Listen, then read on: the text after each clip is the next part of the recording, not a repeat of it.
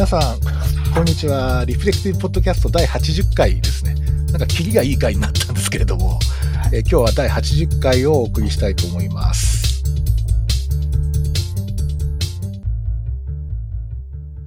えーということでですね、えーっと、あの、この、ポッドキャスト番組ではおなじみの塚 P 先生に来ていただいてですね、えーちょっとある雑誌をめぐって少し雑談してみようかなと思っているんですが、えー実は、えーっと、医学書院のですね、総合診療っていう雑誌があるんですが、これ僕ずっとエディターやってるんですけれども、今回はですね、塚 P 先生と一緒にですね、編集をした号をですね、8, 8月に出しました。8月号として出しまして、タイトルがですね、えっ、と、メンタルヘルス時代の総合診療外来っていう、まあちょっとあの、タイトルからすると、まあ普通のタイトルに聞こえるんですが、えっ、と、実はかなり内容的には相当あの、僕自身はユニークだと思っていて、かなりごご好評いただいたんですよね。えーまあ医学雑誌ってそんなに何ヶ月も売れ続けるものではないんですけれども、出た前から予約も結構いただいて、えー割合あのいい感じで、えー買っていただいたようです。非常にあのありがたく思っています。どうもありがとうございます。ということでですね、今日はあの、この雑誌をめぐってですね、えー塚 P 先生と 少しあの、この雑誌の、まあ、成り立ちっていうか、少しあの雑談してみたいと思っています。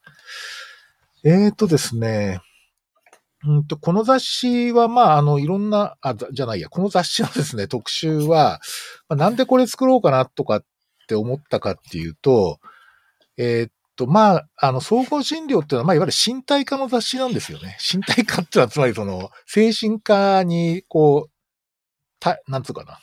ちょっと対比的に語られる時の身体科っていう、身体とはボディですね。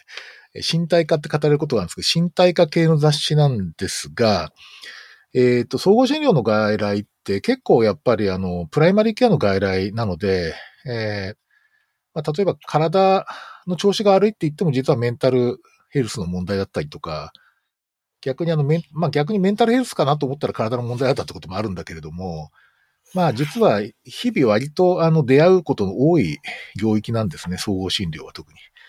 なので、えーっと、ちょっと新しい切り口から作ってみたかったんですけども、普通だとですね、例えばなんか疾患がこう、例えばうつ病だったらうつ病とは何ぞやみたいな話とか、それから不安障害だったら不安障害の診断基準は何だとかっていう話が大体出てきて、まあそれをふむふむって感じで、こう、ある意味こう疾患っていう捉え方をして、そこ、それをまあ、あの、診断基準とか治療法も含めて学ぶっていうのが大体身体科の発想なんですけれども、えーやっぱりそれ自体、そういう勉強の仕方って実はあんまり役に立たないんじゃないかっていうふうに僕は思っていて、でですね、普段こう、えーっと、僕自身がですね、感じているっていうか、まあ、患者さんをめぐってですね、えーいろいろ悩んだりしていたことを、そのまままあ精神科の先生にぶつけてですね、何か、あの、回、回答っていうかな、そのどういうふうにこれを考えるかってことを聞いてみたかったっていうのが実はこの、えー特集号の、あの、作りのなんとかモチベーションなんですよね。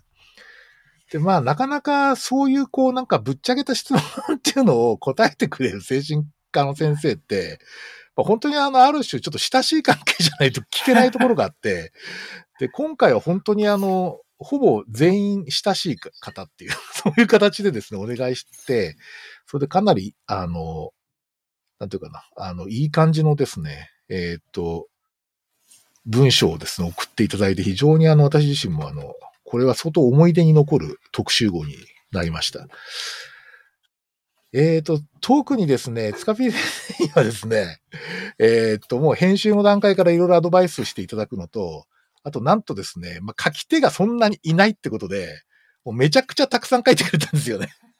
えっと、2万字ぐらい 2万字です。書いてくれたということで、ええ非常にあの、えっと、骨折りいただいてですね、ええまあ、文章も非常に僕は読み応えがあるなと思ったんですけど、えっと、スカピー先生どうすかね？かえ ?2 万字とか書いてみてなんか、えらい大変だったとか、苦労したとかあります？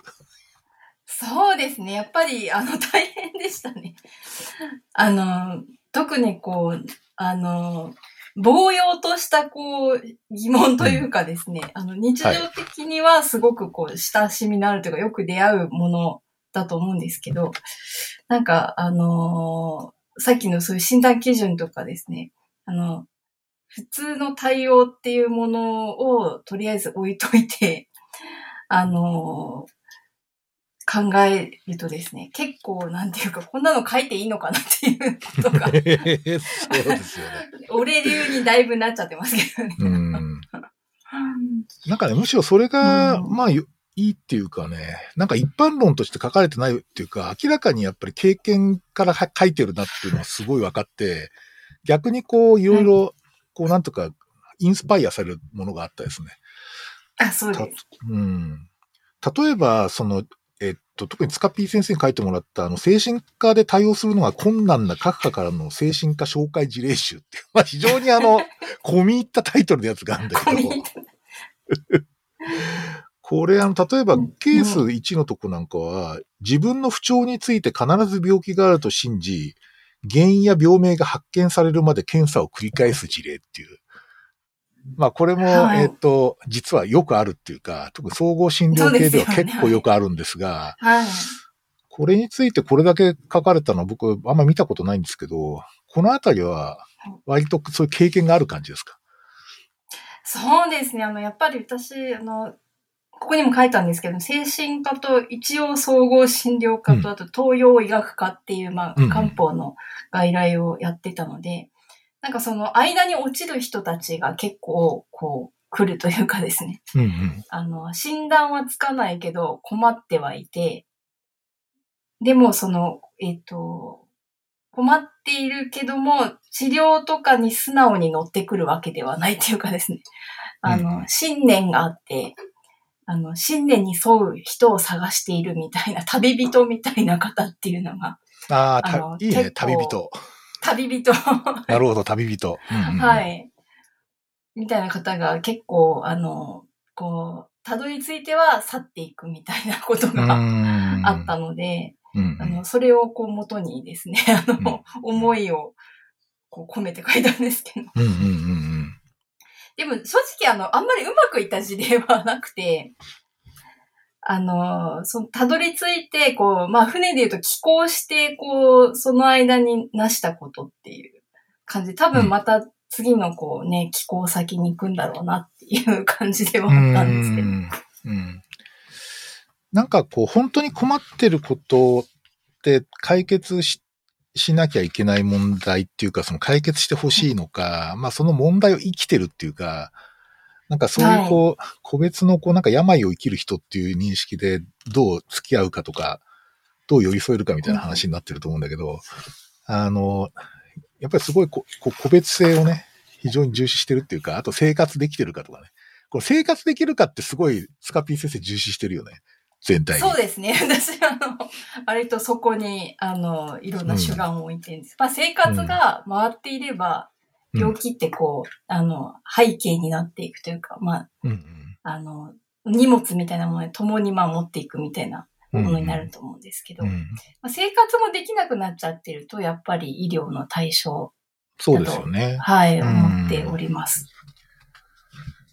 いや、こう、やっぱ身体化っていうかね、身体化ってことはあんまり好きじゃないんだけど、まあ、その非精神科のところで、やっぱりこう、なんか問題が持ち込まれたら解決しなきゃいけないってあるじゃない。うんそう、なんか解決しなきゃいけないんじゃないかって思ってる人結構いるんですよね。だから訴え、あはい訴えがあったら、それを解消しなきゃいけないみたいうんな。あるいはその、それを解消ししてあげるっていうかな。一緒に解消することが、まあ、その医療そのものではないかって結構思ってる若い先生結構多いと思うんですよね。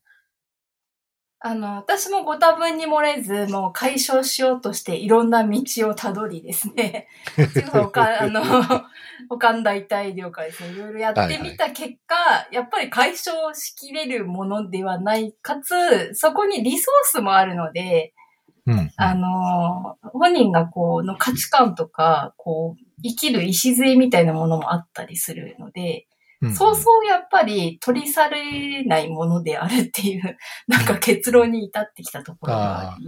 こう病、病自体がこうリソースであるっていうか、そうですね。あのそういう側面があるって感じですか？そうですね。あの、使い切れてない力というかですね。ああ、もともとね、いろいろ他にもあるっていう感じね。うんそうですね。挫折している部分でもあるんですけど、と、なので、と、本人のまあ属性の一つにもなってたりすると、取ってしまえるっていうものではやっぱりないのかなっていう。まあそうですよね。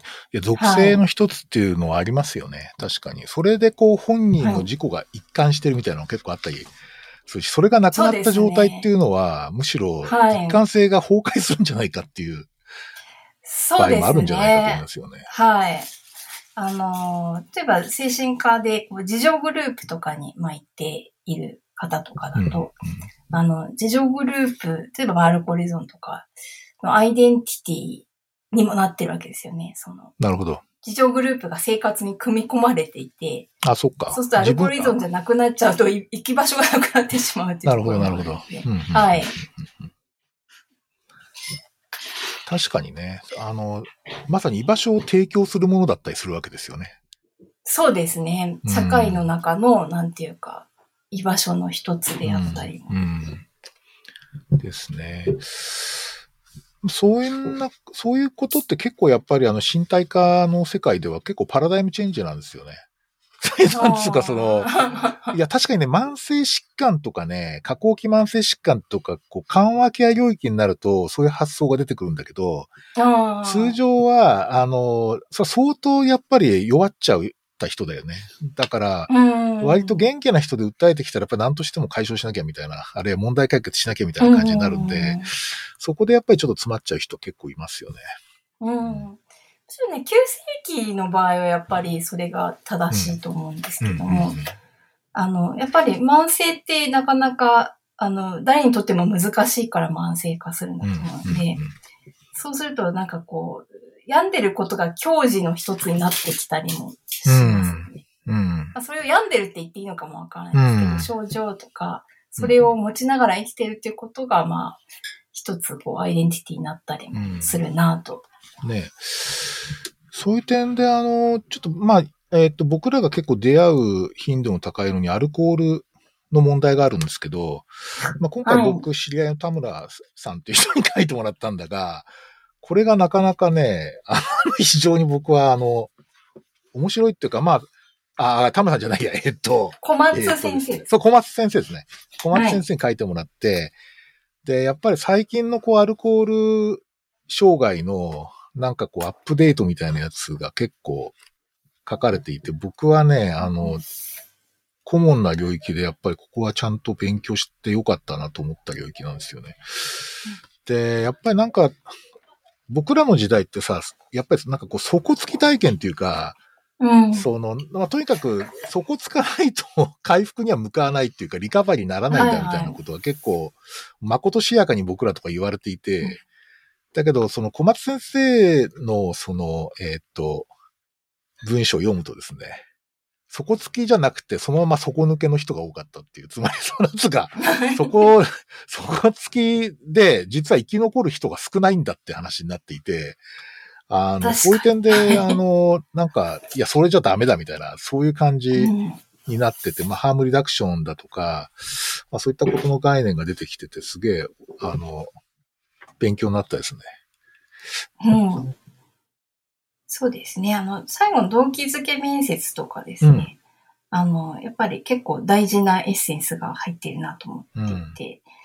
やっぱりなんか、あの、逃げてこう、アルコールの人もそうなんですけど、絶対こう、やめた方がいいかなってどっかで思ってるんですよね。ですね。これ、本当そう思いました。読んでて、やっぱり、はいい、や、やっぱりどっかで思ってるはずだっていう、うん。そでもまあ今まで酒と共に生きてくると、やっぱりそうそうやめられないっていうか、飲んでいる自分のアイデンティティができているので、なので、う。なんその、かその、これ読んでてね、僕、なるほどと思ったのは、その、シラフの状態の生活が全く想像できなくなってるっていう。うん。つまりそのはいシラフの時にどういう生活をしたらいいのかが実はわからないくなってるっていうのは実は アルコール症の、あの、本体っていうかな。ある種こう、病気なんで、その、そういう生活の仕方とかをちゃんと学ばねばならんのみたいなことが書いてあって、これ結構僕ね、あ、なるほどとかっていうか、その、んその発想あんまなかったなみたいな。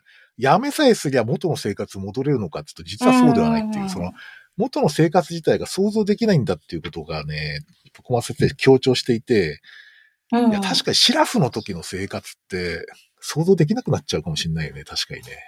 そうですね、あの、私の昔の患者さんでトラック運転手の人がいましたけど、あの、辞めると離脱が出ちゃうから、飲んで運転しなきゃいけないんですよ、ね。危ないですね、それ。危ないですけどそれ危ない。それ危ないな。離脱の方がでも本人にとって危ないんですよ怖いというなるほどね本人の認識としては。うん認識としてはね。なので、はい、一旦まあ入院で、こう、辞めた生活っていうのを、こう、体験してもらってっていう。そうか、やめようにもやめるととんでもないことが起こるから、やめらんないっていうのがあるわけだよね。うん。そうですね。なんか脅迫的な症状って大体そうですよね、なんか。前なんか塚ピー先生言ってたんだけど、そのアルコールの方で、その、うん。やっぱり良くないよねって言い続けること自体は重要だって話してなかったっけ？何年もずっと言ってるそう、なんでもあれがね、ものすごいこう、うん。ある意味ちょっと、こう励まし、はい。僕らの励ましになるっていうか、アルコールってやっぱりちょっと無力感が漂うんだよね。そうですよね。難しいなとかって、はいうん。だから、いや、でも言はいい続けることで何かリカバリーになっていく人がいるんだっていうのはすげえ発見っていうか、なるほどとかそうです思いました。ね。うん。あ、でもその小松先生も書かれてる通り、なんていう、あの、こう、頭ごなしに説教しちゃダメなんですね。いや、やっぱやめた方がいいんですけどねって最後に言うってい ですう。ね。なんか、そっと言うのをこう続けてると、それがこう蓄積して、こう、ある時に満期を迎えてですね。うん。っていうのがそれは面白いよね。はいうんはい。いや、逆にちょっと気が楽になんだよな。その圧がどうしたらいいんだろうみたいな感じになるから、まあそういう点でやっぱりあ諦めずに、うんうん、ちょっと、そうですね。やっぱりどっかでは思っていらっしゃるので、あの、はい。で、もういいかなっていう、まあ、飲むのに飽きる時ですよね。うんうんうん。が、こう来るっていう感じですかね。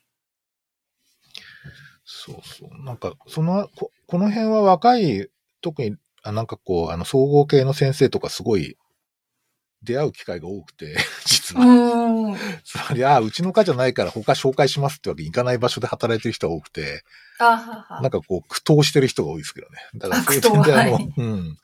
アルコールの問題って、なんかちょっと専門性が高いっていう意識、なんか僕はこう意識がすごいある、あるんだけど、まあ、やっぱアプローチ可能なっていうか、その枠組みを知っていくのはすごく、こちらの精神衛生上もいいなと思いましたね。そうですね。なんか若くてこうやる気がある段階で、こう、そういう枯れた臨床みたいなものっていうのも、すあの、できるかという、あとするのがいいかどうかっていう。あまあ確かに、ね、ちょっともうなんか確かに枯れた臨床っていいっすね。僕とかも完全にそうかもしれないんだけど、確かに若い20代の人が枯れたアルコール診療してるとちょっと若干心配になります。若干多少そうですね、なんか。多あの、少ちょっとやっぱり熱血20ない代でできる臨床と、こう、40代、うん50代でできる臨床ってまた違うかなっていうなんか思うようになってきて、はい。あの、まあ、枯れたキャラの人は最初からそれでもいいと思うんですけど。あの、患者さんと喧嘩してみるっていうのもありかもしれないですけどね。ああ、なるほどね。そうああ、そうはいういうのもあるよね。はい気持ちを、はい、うんぶつけてみるみたいな。そうか。あんまりなんかテクニックとしてやらない方がいい気がしまあ、ますね。たああ、そうか、なるほどね。えー確かに失敗によって学ぶってあるよね。僕もなんかね、うんそれこそ20代の研研修医の時代に、なんかはい夜当直してた時に、なんかこう、あの、何歳ぐらいだろう、40代ぐらいの、まあ、アルコール、明らかにアルコール症の人ですよね。で、そういう人はいが、その小学校6年生ぐらいの息子さんに連れられてきたんですよ。はそれで、えっと、酔っ払った親父を6年生の男子が、こう見守りながら病院に来るわけい。。はい。はい。で、それで、まあ、あの、当時はまあ、なんていうかな。まあ、明らかに脱水でもフラフラしてたから、うんあの、まあ、点滴とかするわけよね。そうすると、えっ、と、1時間半ぐらいすると、割と、はっきりしてくるわけね。そうすると、その来た時の態度と全く違っていて、めちゃくちゃ気弱な感じのお父さんになってあ、るわけ。はいはいはい。それで、その、僕とかだから2時間ぐらいね、コンコンと説教したんですよ。自分のお子さんに手伝ってもらって。来るようなこういったどうなんですかねみたいな感じで。はいそうすると、あの、なんていうかな。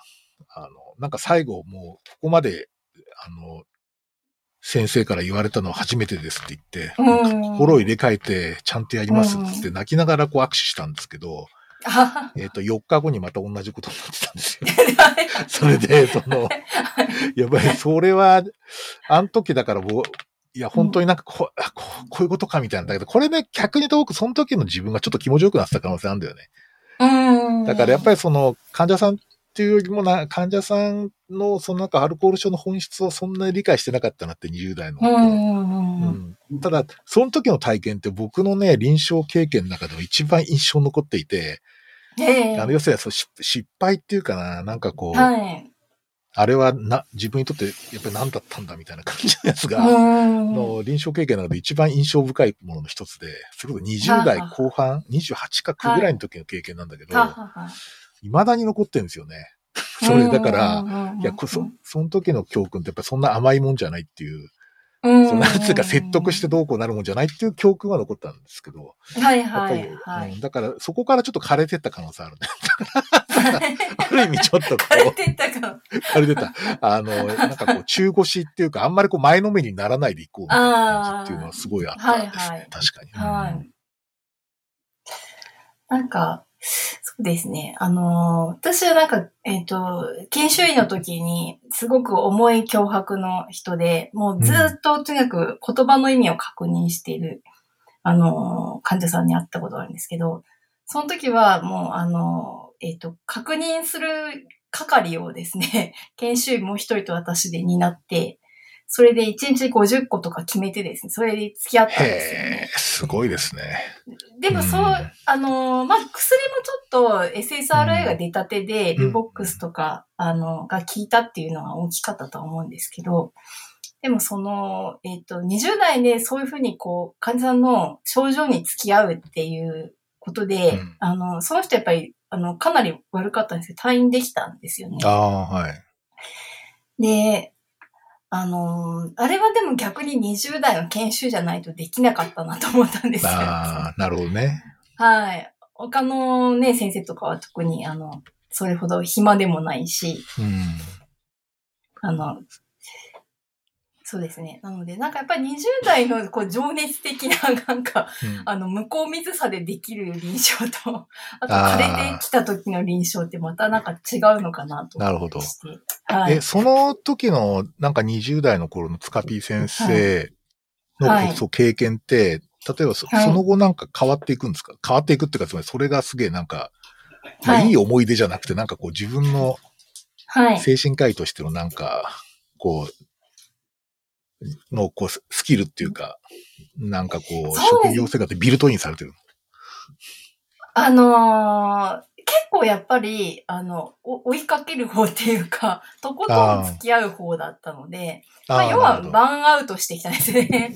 あ あ、そっかこ。れ全部はやりきれないっていうかですね、うん若い時だとやっぱりその、えっと、この症状とかこの人っていうのはどういうところに行き着くんだろうと思って、なんかとことん付き合ったところがあったんですけど、ああ、なるほど。これはなんか自分が持たないっていうかですね。ああ、その気づきが。はいうんうんはい。あの、自分の、ね、仕事を離れた時間も、なんかそういうこと考えたりとか。ああ、なるほど。数が単純に増えてくるとですね、あの、やっぱりそこまでこう、精神力が配れないので、うんなるほど、なるほど。はい。そうすると何かを、あの、えっと、省力化しないといけないっていうことになってきて、で、またそこまでやった人がそんなにこう、あの、かえって自立性なくしていったりとか、そういうことも多々やっぱりあったので、うんうんうん。はい。その時はそれで良かったかなとは思うんですけど、あの、学んだことは多いですね、やっぱ。なるほどね。確かに、こう、僕もレジデントとか見てて、ちょっと、こう、距離が取れなくなっちゃってるとか、うん。そのちょっとやたら、こう、突っ込んじゃってて、その、こう、じ時間もすごい長くかかってるな、みたいなのがあるんですが、あそう、そういう人たちって、まあ、いるんだけど、僕ね、そういうことをやれる人の方が、うん。なんかね、えっと、なんとかな、将来こう、将来というか、その後のね、なんというかこう、医者らしさがね、増す場合があるっていうか多いと思ってるんですよね。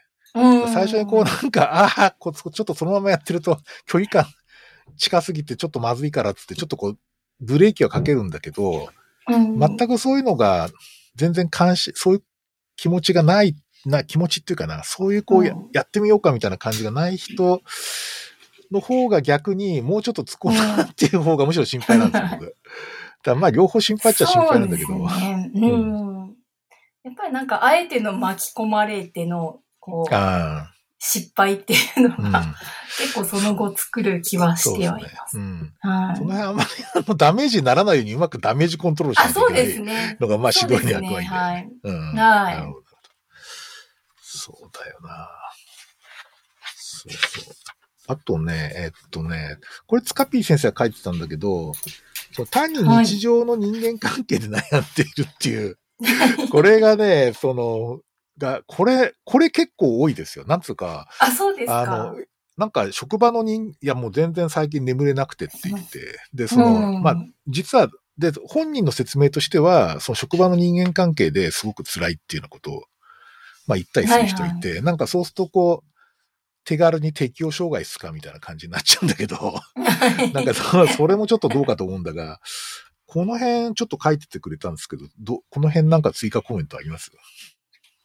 そうですね。あの、えっと、もしそれ眠れないっていうことになっていれば、まあ、生理的な症状があるのと、あと生活の障害があるので、あの、まあ、やっぱり医療的な対象になるんだと思うんですけども、あの、そうですね。まあ、隠れてもうちょっと重い、なんていうか、うつ的なものがあるか、それとも単に一過性のうあの、まあ、お悩みが、えー一時的なうん症状を呼んだかっていうところですかね。その辺は結構聞いてみないとわからないし、なんか話してるうちに治っちゃう人もいると思うう。ん、あるある。話してるうちに治る人いる。うん、なんか家族問題とかだと、なんか話聞いてるだけで、なんか本人の中でなんか振り返りが進むみたいで、はいはい。なんかあんまり訴えなくなる場合があるんですけどね。ただまあやっぱりなんかこう、例えば、あの、息子は全然話を聞いてくれないとかね。そういう話とかあるじゃないですか。はいはい。で、まあ、特に最近8050世帯とか増えてて、ああ、はいはい。まあ、お年寄りの嘆き節が、嘆きがこう、あの、息子さんのことだったりとかね。まあ、じ自立しない息子さんのことだったりとか、そういうことは結構あるんですけど、はい。まあ、そのこと自体がなんか、障害を生んでるわけじゃないんですけれども、うんそういうのってど、これになるともうちょっとこれ精神医学の世界じゃないとは思うんですけど、はい。なんかどういうふうにします？そういう。そうですね。私はなんかやっぱり生活ぶりから入ることが多いので。ああ、生活ね。うんうんうん。はい。あの、その息子さんが、えっ、と、買い物ぐらいは行くのか、それとも本当部屋にこもりっきりなのかとか、あれちょっと手伝いぐらいはしてくれるのかとか、うんそれでその社会性の状態っていうのが、なるほど。あの、ある程度外に開いているのか、家庭内ではあるのか、それとも全く家庭内でも閉じているのかみたいなものが、あの、見えるかなと思うんですよね。うんうんうん。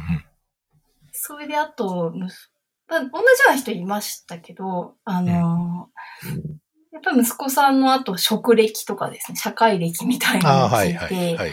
あの、えっ、と、いつ頃からまあ家にいるのかとかですね、聞いたりして、で、大変ですねって言って、うん。で、なんか息子さんがもしなんか相談したことあったら、あの、どうぞいらしてくださいとか言ったりして、おそらくね、そういう人ってすごい多いんですよ、僕ら。あ在宅とかもやってるじゃないはいはい。在宅とかもやってるから、はい。すごい多くて、そういう時にこう、どういうアプローチするかみたいなのと、大体こう、なんかこう、あの、ケアマネージャーさんとか、まあ、息子さんが介護に非協力的でとかね。なんかそういう、こう、ラベリングになっちゃうんだよね。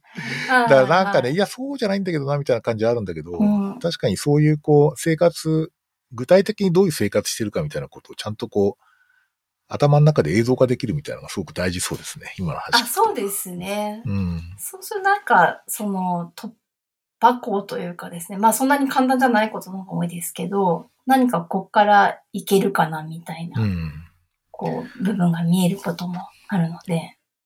意外にこう悩ん、そういうので悩んでる方ってなんかこう、ほん、できてることは無視して、とにかくできないこととかやってくれないことに集中していくので、実はやれてるよはいはいね、みたいなのある、ありますよね。あ、そうですね。あの、仕事しない息子さんとか、うん家で手伝いしてくれる。そうそう、家でちゃんと買い物してるれもできないのかはな。結構、はい。そうですね。うん。はい。そうそう。ぱり生活を見るっていうのが一つキーワードになりますね。うん。そうですね。それは割と、うんあの、心の内よりは話しやすいことが多いと思うのうで。ん。こうツカピー先生とかその生活をこう、なんていうかな、生活から見るっていうのは、やっぱりそれはあれですか、うん精神科のそのトレーニング過程でやっぱり、いろいろ、こう、なんていうかな、教育されるものなんですか、えっ、と、それはちょっと、あのーえ、自分の中に多分そういうものは割とあったと思うんですけど、あの、ある指導医からやっぱり言われたっていうのがありますね。はいな。るほど。生活ができてないものが病気っていう、ざっくり言うとですねそうですね。生活できてれば逆にああんまり介入するなっていう。うーん。なんかその、この特集でまあ、移植を放ってるのが、その、西織さんの、はい。あの、えっ、と、診断、精神科的診断をめぐる問題っていうのが結構、はいはいはい。全然精神科の診断について語ってないじゃんかっていう話はあるんですが、実は、あの、かなり本質的なことを言っていて、そうですねそもそもその精神科の病気って一体何みたいなうんところが結構、あの、まあ、精神分析のタームとか使って、はあの、かなり、こう、なんとかな、あの、ポレミックに書いてあるんですけど、これはやっぱり西尾さんの話聞いて、やっぱり、こう、なんとかな、個別性だよね。だ要するにその、い。うんなんとかこう、そう、一人一人の個別性みたいなやつが、実は、あの、アプローチするのが、まあ、ある種医者の仕事だみたいな感じになってるじゃない。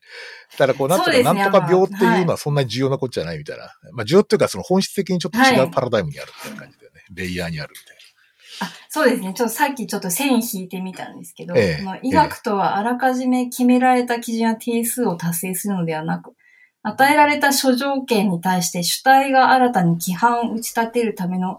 手段の一つと位置づけられるっていうのは、うん。あ、なるほど、こう、患者さんっていうかその人が規範規範を、うん個性的な規範を、ノルムね。うん。はい。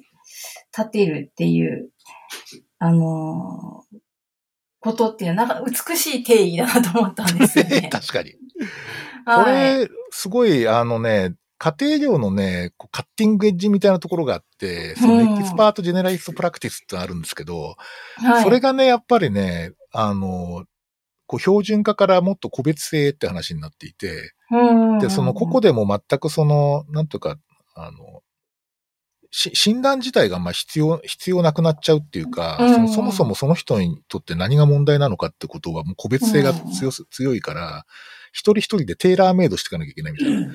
そのゴールも含めてテーラーメイドだみたいな話って、そ それがまあなんかそれとちょっと共共鳴するところがあってですね。すごいはいはいこの定義はおもいいなと思いましたね。あかなりそうですね。あの、内科とはだいぶ違います精神学。そうですね。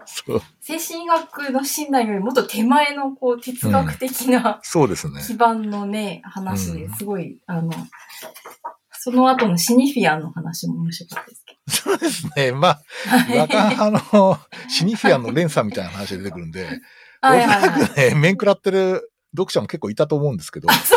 だいると思いますよ。ただ、なんか、あの、はわかりやすいノウハウじゃねえな、全然、みたいなね。そういう感じになってるんだけど、これやっぱり、読者のこう、ちょっと、思考をインスパイアするっていう点で非常にいい、いいと思いますよね。これ僕、そうですね。これが入っってるんで全体でこうなんか、はい。締まるって感じがありますよね。そうですね。その、話されたものと話されてないものっていう、うんうんで、意味するものっていうのが、あの、なんていうか、こう解解剖されている感じがしてですねね。。ね面接が面白くなるんじゃないかなと、うんうん私は思ったんですけど。言葉の軸通り、軸通りにちゃんと、解釈入れないで軸通り、ちゃんと、はい聞けみたいな感じですよね。そうですね。あと省略されてる部分とか。こちらで勝手に見つけちゃいかんみたいな感じで、だそうですね。はうんい。いや、おそらくね、それは結構、だから、こう、なんとか、演疫的にこう、例えば自分の中のこう、疾患の枠組みとかにこの患者さんのこう、言葉はそこに当てはまるなみたいな感じで自分でこう演繹的に見つけちゃったりしてるところあるじゃない。うん医学ってそもそも診断ってそういうとこあるから、医学的診断って。はい。だから、それの対局を語ってるんで、非常にあの、はい。カウンターカルチャー的で、で刺激になりますけどね。うん。逆にこれでやってみたいなと思うね、そうね少し。はい。やっぱカテゴリー的な診断でどんどん外れるものが出てきちゃうので、そういう時に結構、あの、バーンアウトする、しやすいと思うんですよね。その、カテゴリーにはまらない時にどうしたらいいのかみたいな。うん。特に若い先生だとそうなるかなと思うので、なるほど、なるほそういう時にこういう、あの、考え方って、ど。うん。こう、外来を継続していく力になるんじ確かにね。ゃないかな。ああ、そうか。確かにカテゴリーに入らないくて、こう、あれこれこう苦悩するっていうバーンアウトっていうことね。そうですね。うん。カテゴリー化されるとやっぱり、あの、安心するからね。医者がこう、の優位性が出てくるので、そうですね。あの、安心できるんですけど。いや、これね、あの、面白いんだけど、なんかこう、例えばいろんなケースカンファレンスとかやってるときに、はい。割とその、まあ内科っていうかね、その内科系の先生ってね、なんか、ともかく、まずは診断は何なんですかって言われるわけ。うん、はいはい。要するにあの、診断がつかないと先へ進めませんっていう話になってるんだけど、実はそうじゃないだろうって話だよね、これね。そうですね そう。です。だからなんかね、あの、診断がつかなくても、いや、例えば看護の先生とかと話すとさ、いや、診断使いついてなくたって看護できますよっていうふうに言ってんだよね。であーね、それとなんかね、そう看護はそうですよね。だからそ、うんそういう点でこう、うんちょっと、診断して安心するっていうのは実はちょっと、うん。ある意味盗作的なのかもしれないって、これ今までって思いましたけどね。自分のためじゃねえ。みたいなうん。うんあの、精神科医の中井久夫も、あの、えっと、治せない患者はいるが、看護できない患者はいないっていういやー、素晴らしいこと。を言ってて、あの、うんちょっと看護マインドも多少持ってもいいのかなっていううん気そうですね。うん。はい。それは本当そうだなと思うよね。うん。診断ついてないからとりあえず何もできませんってことはないでしょっていううん。ことだよね。うん。そうですね。いや、なかなか、あの、また再読したくなるんだけど、あと、塚 P 先生の僕はあの、はい。勉強になったのは、あの、復職の問題。あ、復職の。うん、復職はこれだけちょっとちゃんと読んだら初めてっていうか、あの、あんまりこう、なんか復職支援っていうと、なんつったらいいのかな。ちょっとこう、なんかソーシャルワーク的なイメージがすごいあったんだけど、はいはいこれい、これ結構医者の役割結構大きいなと思いましたね、僕これ読んでて。あ、そうですね。あの、うんやっぱりロードマップを示すっていうのが結構大事なので、あの、やっぱりまあ、仕事も生活なのでですね、そこにつなげていくっていうのは、うん。結構、あの、まあ、プロフェッショナルの仕事だと思ってるんですけど。うん、ですよね。いや、なんか、これ、復職に一回失敗した後ってすごくダメージが大きいって書いてあるんですけど、はい。やっぱりそうなんですね。なんか、ねなるだけ一回復職したら、それ、逆に言うとこう、また休んでまた復職みたいなことをなるだけ繰り返さない方がいいっていうことなんですかね。最初の復職が大事ってこと？なんかそう、ファーストエピソードの、あのーからの復職が一番大事だと思っていて、うんうん。あのーやっぱり何回も、まあちょっとあのーいろんな、えっ、と、就労の条条件っていうか、あの、就労規則上で、あの、細かく休みになっちゃう人もいるんですけども、うんうんでも、あの、そうじゃない場合はですね、あの、やっぱりまたダメだったみたいのって、だんだんこう、あのーなんていうか、がっかり落胆していくんですよね、そのうんうんうんご本人もご家族も、会社の方もですね、あと。うんうんそうすると、その、その後復帰できても、またそのキャリアパスとして、その、あんまり良くない扱いになっちゃうことがうん多いので、なるほど、なるほど。はい。で会社も長く休んでも、その後ちゃんと来てくれる方がいいっていうところの方が多い。ああ、なるほどね。うんはいしっかり直してくださいっていう。うんうん一番なんか、スカピー先生、この復職っていうか、こう、病気で休んで、で、復職してくるときのフォロー、フォローっていうかな。一番なんかプリンシプルみたいなのってあります？これは、ここは必ず抑えるみたいな。あ、復職後ですか、うん、復職かな？復職にかけてと、復職支援と復職後のフォロー。はい、ああ、これなかなか難しくて、えっ、ー、と、復職支援は、とにかく、えっ、ー、と、日常がしっかりできるっていうのも、あの、まず確認するっていうことですかね。えっ、と、日常ってその、えっ、と、家での生活。はい、あ自分の職業生活じゃない寝て食べて、はい、寝て食べて、外行けて、うんうんうん、ある程度の時間、体力が持つっていう。うんうん、で、あの、それの先に社会的な存在としての、まあ、業務があるので、はい、業務ができるっていう状態があるので、あの、しっかりまあ、家では大丈夫っていう段階を作るっていうことと、あとその、職場の近くにとか、えっ、ー、と、似た環境を作ってみて、その、症状が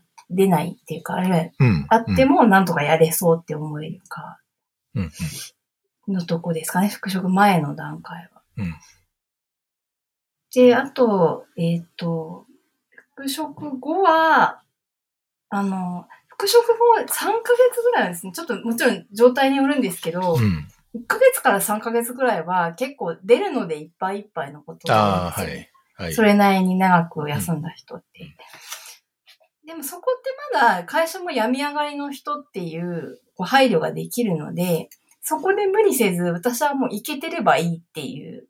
ああ、はい。通勤して一定時間その場にいられればいいっていう。うん。で、逆にそこがしっかりできないで休みになっちゃう人が結構多いので、なるほど。うん、あその、そこでこう、あのー、もう一回やりすぎてですね、うんうん、過剰適応しすぎて、あの、休んじゃったりとかですね、あ多いので、あの、移行期は、とにかく、ただ、行って座ってるっていうのができるっていう。やっぱり、生真面目な人が多いから、こう、これでいいのか自分はみたいな、と、なんかこう、自問自答みたいなやつをしそうな気がしますけどね。えー、そうですね。で、休んでる間の、うん、その、穴を取り返さなきゃみたいな、やっぱ働くんですよね。はい、はい迷惑かけたとかですね。なるほど。うんうん、あと自分のプレゼンスを取り戻したいみたいなのがやっぱあるんで、あの、でもそこで初めに頑張っちゃうとですね、割と失速しちゃうので、あなるほどそこでこう、もう少しやれそうだけど、やらないでおくみたいな。うん。それは割とあれですか、やっぱり、あの、ね、医者が関わって少しこう、抑えるっていうか、こう、なんつうか。あ、そうですね。うん、最初は疲れるのでもそんなもんなので、いけてればいいですよっていうことして、で、ちゃんと行って、あのー、体力が持つようになったら、そこで仕事の相談すればいいっていう感じで、うんうん。うん、で、あと上司の人、職場の人も、あの、復職前にちょっと、あの、会って、そういうことを言っておくっていう、はい。で、あとご本人が、その、えっ、ー、と、えー、自分の状態報告ができる担当者っていうのを決めておくっていうことは、はい、しますね。なるほど、なるほど。はい、ね。来てくれる会社であればですけど。やっぱりちょっと医者の役割はかなり大きいですね。今の話聞くと。そうですね。あの、はい。それがあるとないとでだいぶ違うような気はします。はい。そうですね。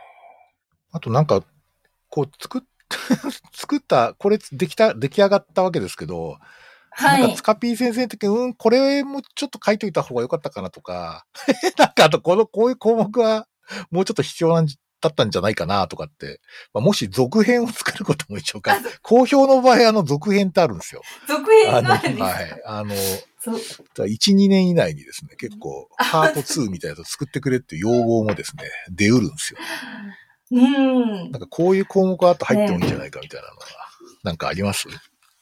そうですね。ちょっと私のパートもなんかこう、あの、うん燃え尽きたぜって感じなんですけど。まあ2万字だからね。はい。そうですね。なんか、ちょっとずれるんですけど、訪問看護やってる方からのなんか生活支援の視点みたいのが、こう、あってもいいのかなとか。ああ、え、もうちょっと、ど、例えば。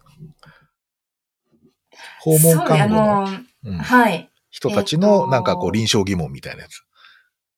そうですね。あの、えっと、訪問で行ってる人たちで、多分何か気になることがあると思うんですよね。あはい。はいはいはい。はい、生活に、あの、身近に接する点で。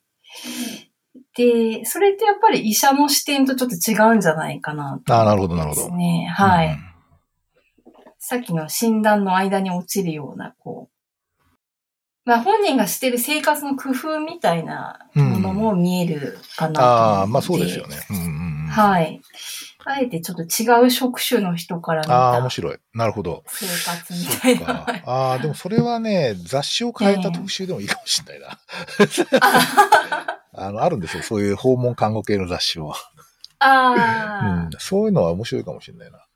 なんか、よくあの、あ、うん。えっと、僕が、まあ、さたまに参加してる困難事例検討会とかだと、はいはいまあ大体そのケアマネージャーさんとかが、こう行くたびに怒鳴られますとかね。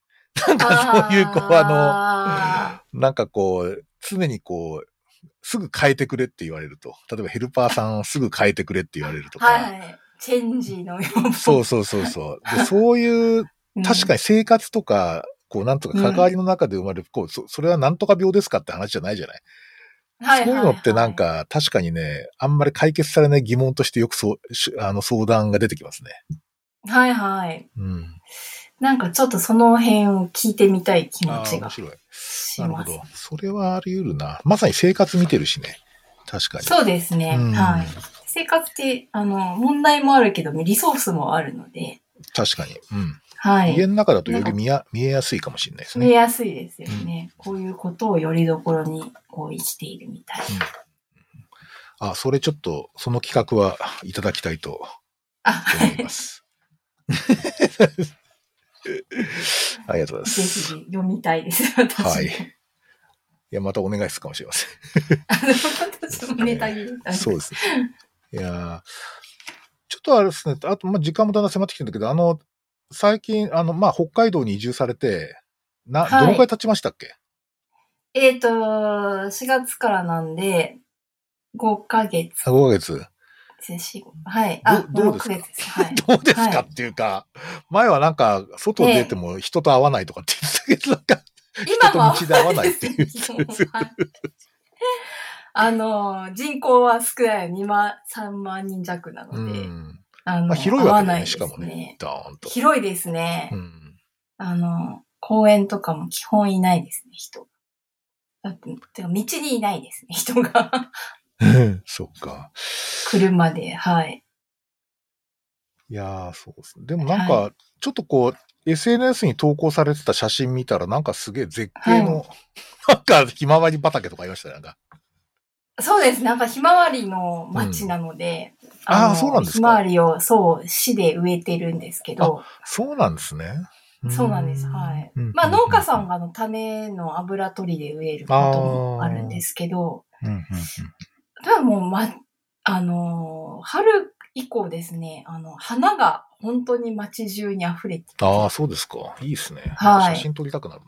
そうですね。はい。で、やっぱり、あのーまあ、高齢者の方が多いんですけど、うん。あの、必ずお家の脇にこう畑を持っていて、あちっちゃくてもアスパラとか植わってるんですよね。要するに自分たちでこう、作ってた、はい。自分たちで食べるっていう感じですか？そうですね。あの、やっぱり、うんあの、春、雪解けの間の楽しみみたいで、ああ、そうなんですね。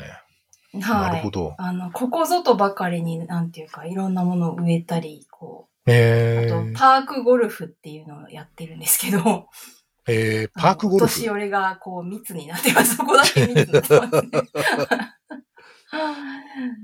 なんかでも園芸療法はすごいメンタルにいいじゃない？そうですね。私も畑をやってますけど。あ、そうなんですか。はい。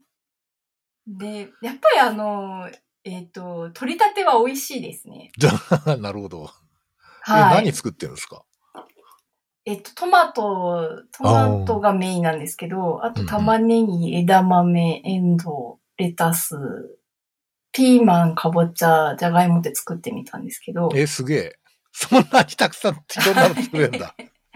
50平米あるので、えー、ちょっとしたマンションね。ぐらいの。え、マジあか。すごいな。市民農園の区画が大きいんですよ。あ、そう、あの、ひ一人に割り当てられる、こう、区画が割り当てられる。えー、はいすごい。えー、でもみんなほとんど多分農家をもともとやってたような方が多いので、うんもう立派な野菜をうん。取ってらっしゃる中、うん。素人で、はい、小さくやってますけど。えー、いいですね。なんかメンタルにも良さそうですね。そうですね。なんかうん土とですね、やっぱり健あ康というか、あの特に地元の人はすごくその大事にしている感じうーます。ん。あの、花壇とかもすごく、あの、植えられてます。あ、そうで植えすか。替えたりして。へはい。え。うん。もう全然土に触らないですからね。だいたい土って言うとちょっと汚いみたいな。破傷風かみたいな。そうです。よね。そうそうそうそう。だったら、ちょっとそういうイメージがあるから、ちょっとあれだな。やっぱり、メンタル良くないかもしれないな。確かにそうですそう東京だとね、そうですよね。東京で、あの、えっと、畑近くにこう、オープンしてたんですけど、はい。あの、月1万2千円とかなんですよ。ちっちゃい、こう、ちっちゃいのが3坪ぐらいのところが。なるほど、三層で。ええで、今50平米がこうね、すごい年4400円え、で年4400円、もうほとんど花みたいなもんですね。そう、そうですね。元が取れますね。うんすごいですね。完全元取れ菜ます。で。ああ、すごい。ああ。が、なんか、はい、人の生活が、こう、ねえ作るこ、エッセンシャルワーカーしかいないですよね、多分。ああ、なるほ人ど。口比的に。人口比で。はいか。なんかいろいろし、なんか、いろんなこと考えられそう。考えるっていうか、まああれだよね。労働できそうですね。そうですね。なんかでも、冬は本当に雪に閉ざされるので、あ、そうだよね。これから冬だよね。はい。はい。もうすでに11寒い。月ぐらいから積雪。うんはい。。今も10度とかですね。あ、はそうですか。。はい。そうか。ちょっと冬かな。若干僕は寒さに弱いの かもしれない、やっぱり。ね、冬私も怖いです あ、そっか、初めての。雪の運転が、はい。あ、そっか、初めての冬ですね。ええはい。雪かきやったことないんですね。はい。まあでも、初めての冬も楽しめるといいと思います。はい。そうですね。ちょっと地元の人に聞きながら、雪投げをやってみたいと思います。そうしたら、まあ、あの、ちょっと時間になりそうなんで心当たりにしますが、またあの、ちょはいっと企画があったらぜひアドバイスを。あ くださいはい。こちらこそ、適当なアドバイスで、ええいやいや、あの、なかなかね、読ませる文章でよかったですよ。はい。